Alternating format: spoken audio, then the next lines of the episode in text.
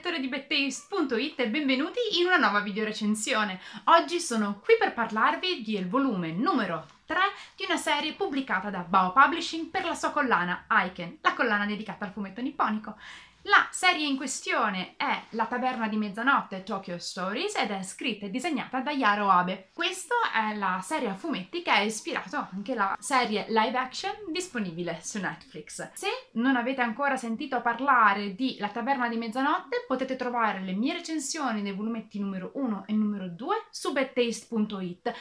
però non è strettamente necessario tornare alle origini in realtà, perché questa, così come è suggerito dal sottotitolo, è una raccolta di storie. Siamo in una taverna in un izakaya, cioè appunto una piccola taverna tipica giapponese nel quartiere di Shinjuku a Tokyo. La taverna in questione è aperta da mezzanotte alle 6 del mattino e i suoi clienti sono un po' il popolo della notte di Tokyo. A raccontarci le storie che sono qui contenute, ogni capitolo infatti racconta una notte diversa in questo ristorante, è proprio il proprietario che racconta di quelli che sono i suoi clienti abituali, ma anche di tutte quelle persone che vanno a mangiare da lui per un breve periodo di tempo o anche per una notte notte sola, però lasciano un segno appunto nella vita di quest'uomo che racconta questa serie di aneddoti. Le storie che ci vengono narrate sono tutte quante legate al cibo, che è il protagonista assoluto, il valore che il cibo ha nelle persone, nei ricordi e soprattutto nelle relazioni umane. Così come è accaduto con i volumetti numero 1 e numero 2, si avvicendano tutta quanta una serie di temi specifici raccontati in queste storie. Infatti si parla di amore,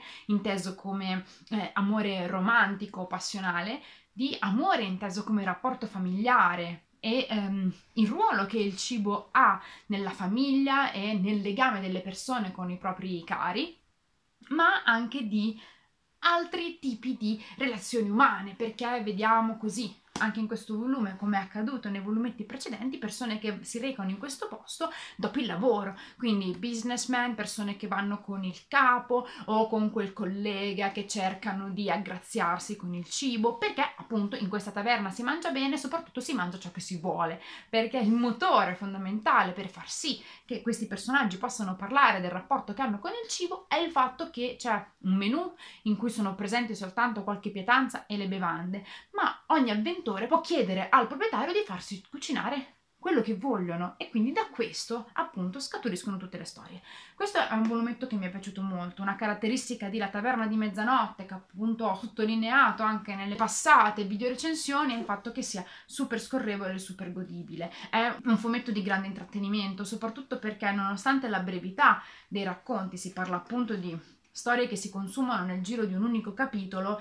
ehm, si arriva alla fine della storia che ci viene raccontata e si rimane quasi sempre un po' sorpresi perché ci sono dei, dei, dei, plot twist inaspettati. Nel momento in cui si inizia magari a parlare di una pietanza non ci si aspetta di certo dove si arriva alla fine della storia. Una di queste mh, storie in particolare che in questo volumetto numero 3 mi ha colpito è quella che si intitola Gyoza. È la 69esima notte e ha come protagonista un cuoco a domicilio che fornisce questi ravioli molto molto buoni alla taverna perché appunto è molto più bravo questo cuoco a farli di quanto non sia il proprietario della taverna stessa. Quindi nel momento in cui qualcuno li ordina lui li prende da questo cuoco. Ecco la storia inizia così con eh, degli avventori che si mangiano dei ravioli e finisce in modo totalmente inaspettato perché diciamo che questo cuoco nasconde delle caratteristiche misteriose che però non vi svelo perché altrimenti rovinerei la sorpresa a coloro che non hanno ancora letto il fumetto.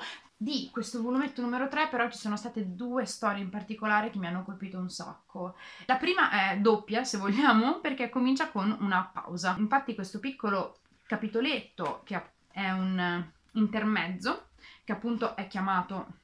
pausa, ne abbiamo due in questo volume numero 3, in cui tra i personaggi che intervengono c'è lo stesso Yaro Abe, che si lamenta di quanto sia complesso disegnare gli spaghetti e la pasta lunga in generale, e del fatto che molti avventori della taverna invece chiedono in modo specifico questa pasta che lui odia disegnare perché è molto più complicata di altri piatti. A seguito di questo intervento all'interno della storia dell'autore stesso,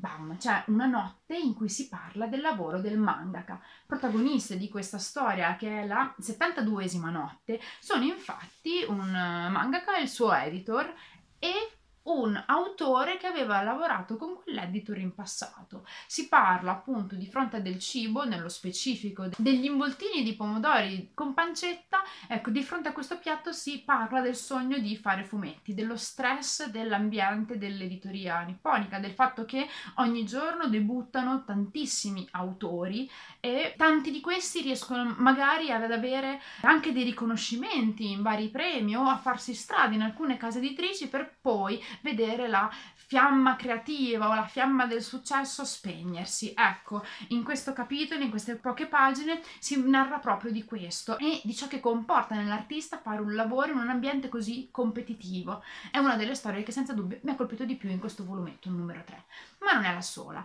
perché appunto vi dicevo, si parla di legami familiari, di amore durante queste notti, in questo izakaya di Shinjuku, ma si parla anche di lavoro. E in particolare c'è un'altra delle storie, torniamo un po' indietro, nella 68esima notte e abbiamo come protagonista una donna anziana, una donna anziana che stringe amicizia con un'altra dei clienti abituali della taverna. In particolare la cliente abituale è una ragazza che fa la spogliarellista. Diciamo che questa donna anziana avrà un motivo per difendere a spada tratta l'onore della sua giovane amica ed è un'altra storia che mi ha divertito molto. Dunque questo fumetto di Yaroave continua a colpirmi in positivo, le storie sono quasi tutte molto gradevoli e una cosa che io continuo ad apprezzare molto, così come è accaduto nei due volumetti precedenti, è il fatto che ci siano tante piccole cose, tante piccole curiosità che riguardano la tradizione del cibo nipponico. Si parla ogni tanto di cibi specifici che arrivano da determinate aree